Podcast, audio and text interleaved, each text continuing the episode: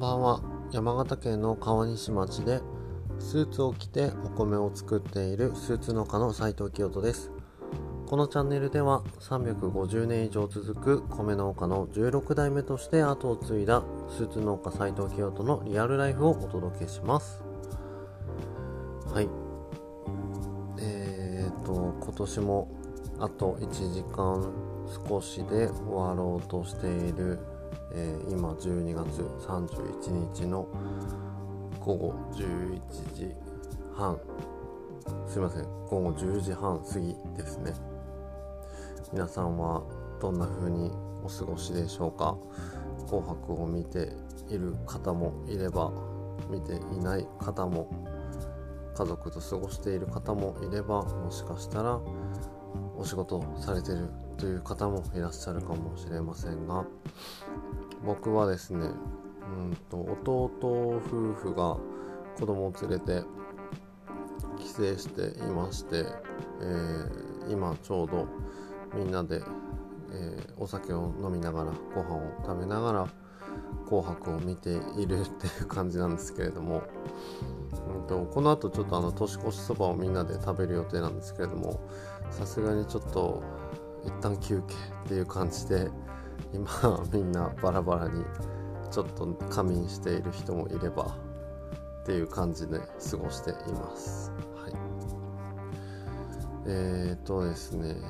うん今年は皆さんどうでしたかね。うん僕も、まあ、前えーと前回というか前の放送でもお話ししましたが、えー、今年ですね第2子がえー、息子が生まれましてとてもハッピーな1年だったなというふうに思っています。ただですね、えー、もちろん幸せな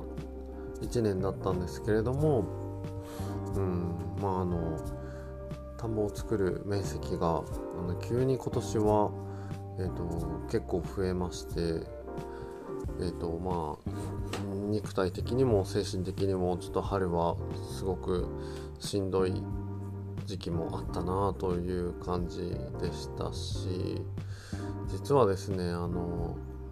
もしかしたらご存知の方もいらっしゃるかもしれないんですけれども今年のあのお米の値段米価っていう風に、えー、言うんですけれども米価が今年は、まあ、コロナ禍の影響ということでかなりこう大幅に全国的に、えー、下落したということがありまして、うんまあ、我が家ももちろん例外ではなくってそうですねかなり厳しい状況を迎えているというような感じもあります。はい、まあそういうことはいろいろこうあった年ではあったんですけれどもでもやっぱり、うん、子供が無事に生まれてきてくれたっていうことが一番あの大きな出来事であり、まあ、一番本当に幸せなことだなというふうに今年を振り返っています。はい、と同時にですね、うんまあ、やっぱ僕がその農家として、えー、生きていくことができるのはあのまあ、例えば今こうやって放送を聞いてくださっている方だったりだとか、えーとまあ、日本全国で、えー、お米を食べてくださる方がいるからこそ、えー、僕は、えー、米農家としてこうやって今も生きていることができる生活生活することができているっていう風に本当に感じています。はい、なので、えっ、ー、とですね、うんまあ、去年日本を襲ったコロナウイルスの影響でですね、本当にあの今もこう、あのー、苦しんでいる大変な日々を送強いられている方っていうのが実際問題としていらっしゃると思うんですね。そういった方に、まあ、米農家として何かできることはないだろうかっていうふうにいろいろ考えまして去年からですね僕のあのネットショップストアーズのネットショップがあるんですけれどもそちらの方で限定数もほんと少しだけにはなっちゃうんですけど、えーと、無料でお米を、えーと、お送りするということをやっています。えー、まああのな在庫がなくなれば補充をしてっていう風にや,、えーと、やりたかったんですけどなかなかちょっと僕の方も、と、バタバタしてしまっていてずっと継続はちょっとできてはいないんですけれどもまあでもできるタイミングがあればやっていこうということで、えー、今までやっています。はい、でとちょうどあの今もですねあのネットショップを覗いていただければまだ在庫は、えー、まだというかですねうん、まあ、今年1年の感謝の気持ちを込めまして在庫をしっかり補充してありますのでもし気になった方がいらっしゃれば覗いてみていただけると嬉しいですで本当に大変な方っていうのは、まあ、おそらくえーとまあ、当然僕の放送を聞く余裕もない方だったりだとか、うん、だと思うんですよね。まあ、えっ、と、人それぞれ状況は違うので、えっ、と、断言はできないんですけれども、はい。うん、なので、あの、もし僕の放送を聞いてくださっている方で、えー、えー、と、大変な思いをされている方にお米を送ってあげたいっていう方がいればそういった、えーと、理由で購入していただくことも可能となっております。もちろんあの無料でお送りしますのでぜひ一度、えー、プロフィールのリンクの方を貼えー、プロフィールにリンクを貼っておりますので見ていただければありがたいです。はい。そんなわけで、えまあなんでしょうねタイミング的にこう取れる時間が作れたので今ちょっと撮っているんですけれどもうんうんまあやっぱり毎年思うんですけれども何かこう現状維持今年もこう去年同様変わらずに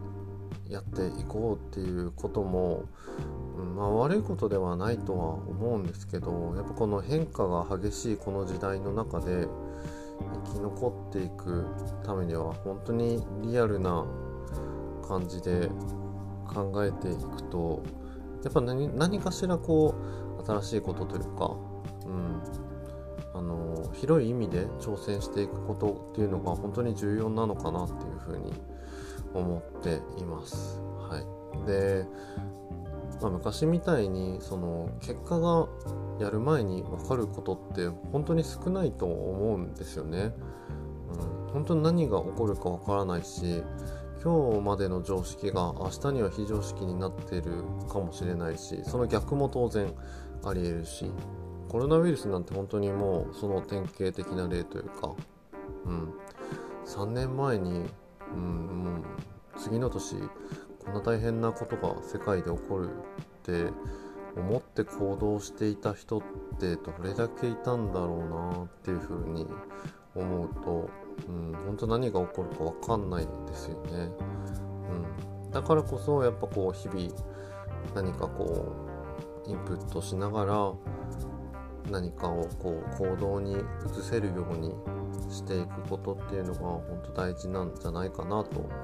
思っています。なので、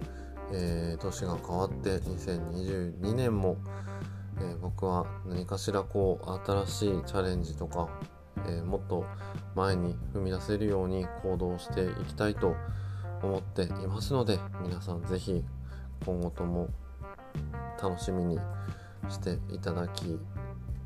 あの応援してもらえればとても嬉しいです。はいという感じでえー、2021年の放送はこの辺で終わりにしたいと思います。はい。で、放送が終わったらこれから僕は年越しそばを食べて、